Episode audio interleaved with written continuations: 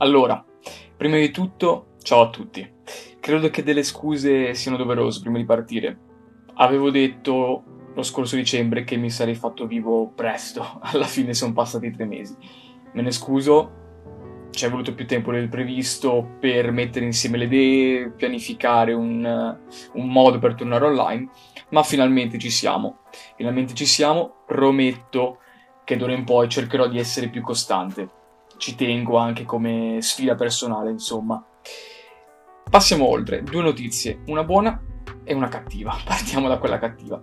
Purtroppo Alessandro mh, mm, per un po' di tempo non sarà più insieme a me Mm, si sta dedicando a tempo pieno insomma a quella che è la Games Academy, ormai lo sapete, perché è nuovo, eh, ha intrapreso un percorso di studi per diventare game designer, cosa che eh, è fighissima, eh, avere qualcuno eh, che si reputa amico che studia questo ambito, infatti spero in futuro di poter creare degli episodi ad hoc insieme a lui, non temete, tornerà presto è per un primo periodo, insomma.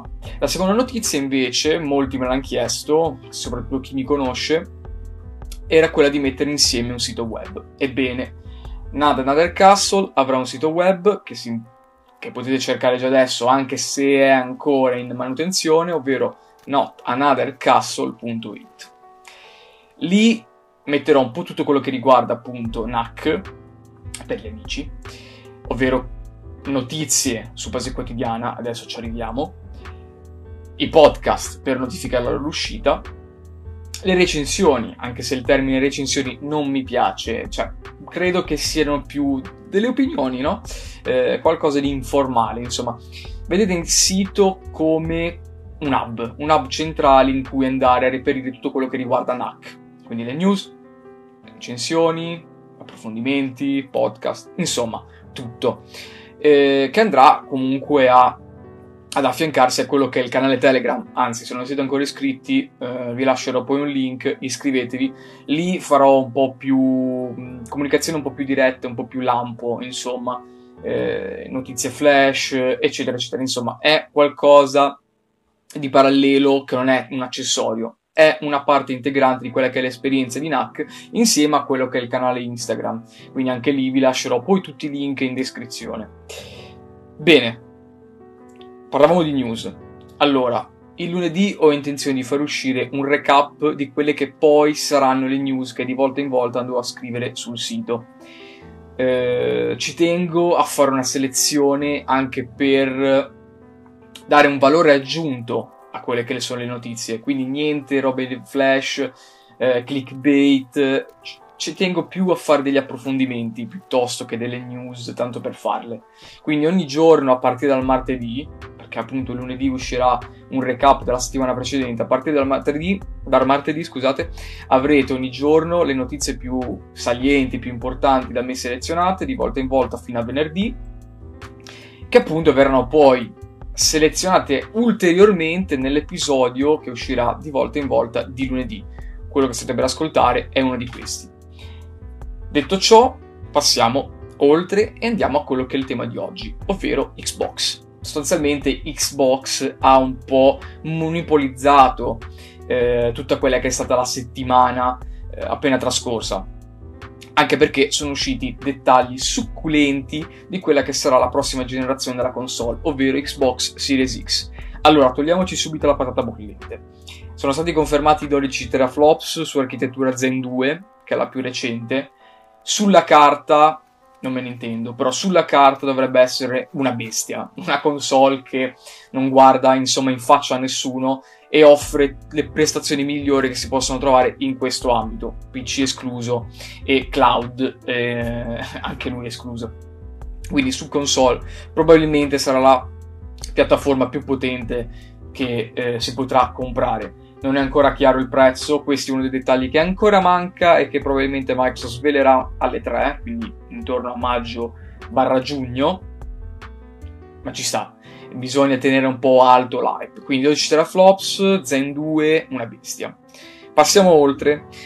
È stata introdotta invece una feature interessante, il VRS, ovvero il Variable Rate Shading. È una caratteristica che permette agli sviluppatori di utilizzare le caratteristiche della GPU in modo intelligente, quindi dedicare il loro focus a degli elementi di gioco in particolare piuttosto che buttare la potenza bruta a tutto quello che si muove a schermo.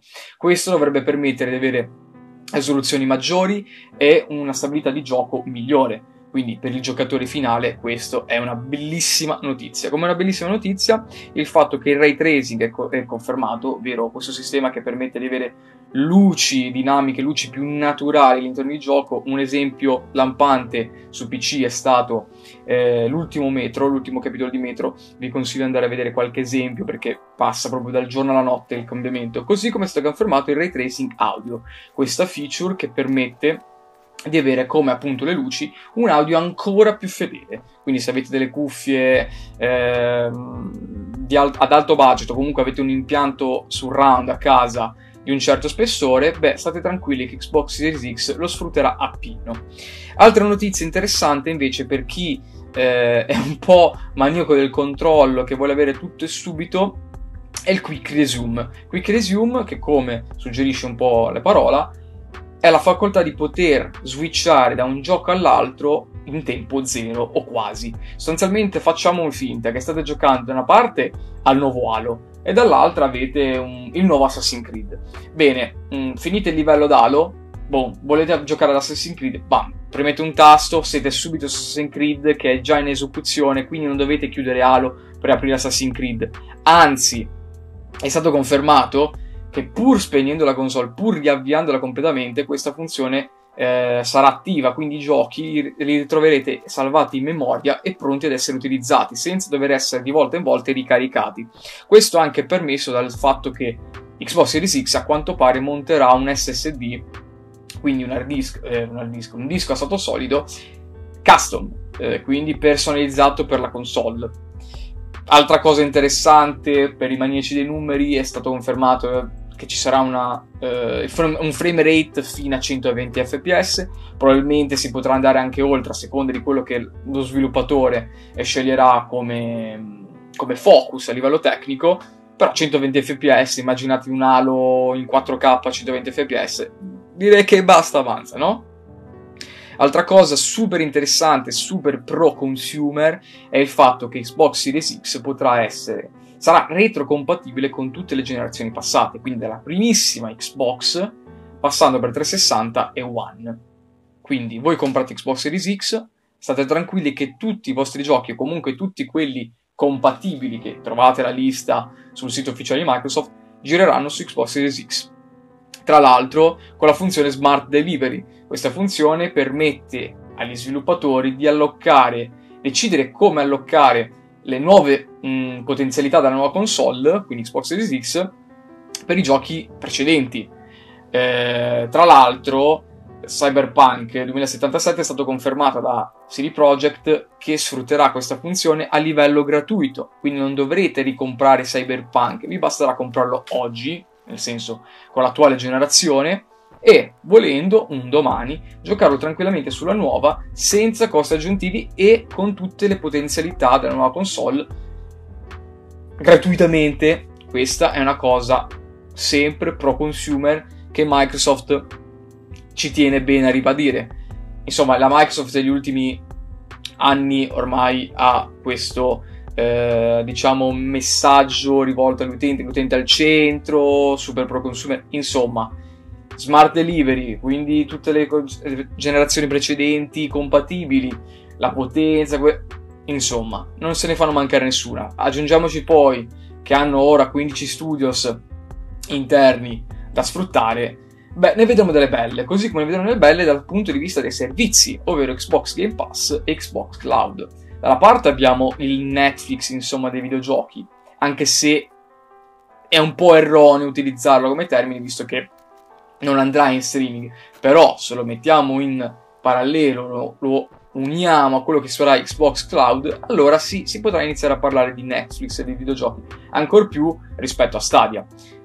Anche perché su Xbox Game Pass abbiamo ormai 200 e passa giochi disponibili nel catalogo si fa presto a metterli online, anzi è già stato pre- pressoché confermato. Insomma, la carne al fuoco è tanta, la strategia di Xbox appare sempre più chiara, manca giusto qualche dettaglio in più, come dicevamo prima, il prezzo, ma quello che volete ci vuole un minimo di pepe no, da lasciare per l'ultimo. La strategia che sto apprezzando davvero tanto, ovvero eh, dosare le notizie poco per volta, ma a cadenza regolare, cosa che invece non sta accadendo per PlayStation 5 e infatti eh, l'utenza che predilige più questa piattaforma eh, sta chiedendo a Sony di muoversi perché comunque ormai ci siamo. Eh, fine anno è salvo coronavirus e qui apro e chiudo la parentesi. Dovrebbe essere confermato essere il periodo di lancio già, anzi è già stato confermato che alla fine del 2020 è il periodo di lancio per le nuove console. Insomma Sony vedi un po' di rispondere che qui abbiamo fame di notizie. Quindi io spero che questo primo episodio vi sia piaciuto eh, sono aperto alle critiche, mi raccomando, costruttive. Fai schifo, buh. No, grazie, tenetelo per voi. E noi ci vediamo al prossimo episodio. Ciao a tutti.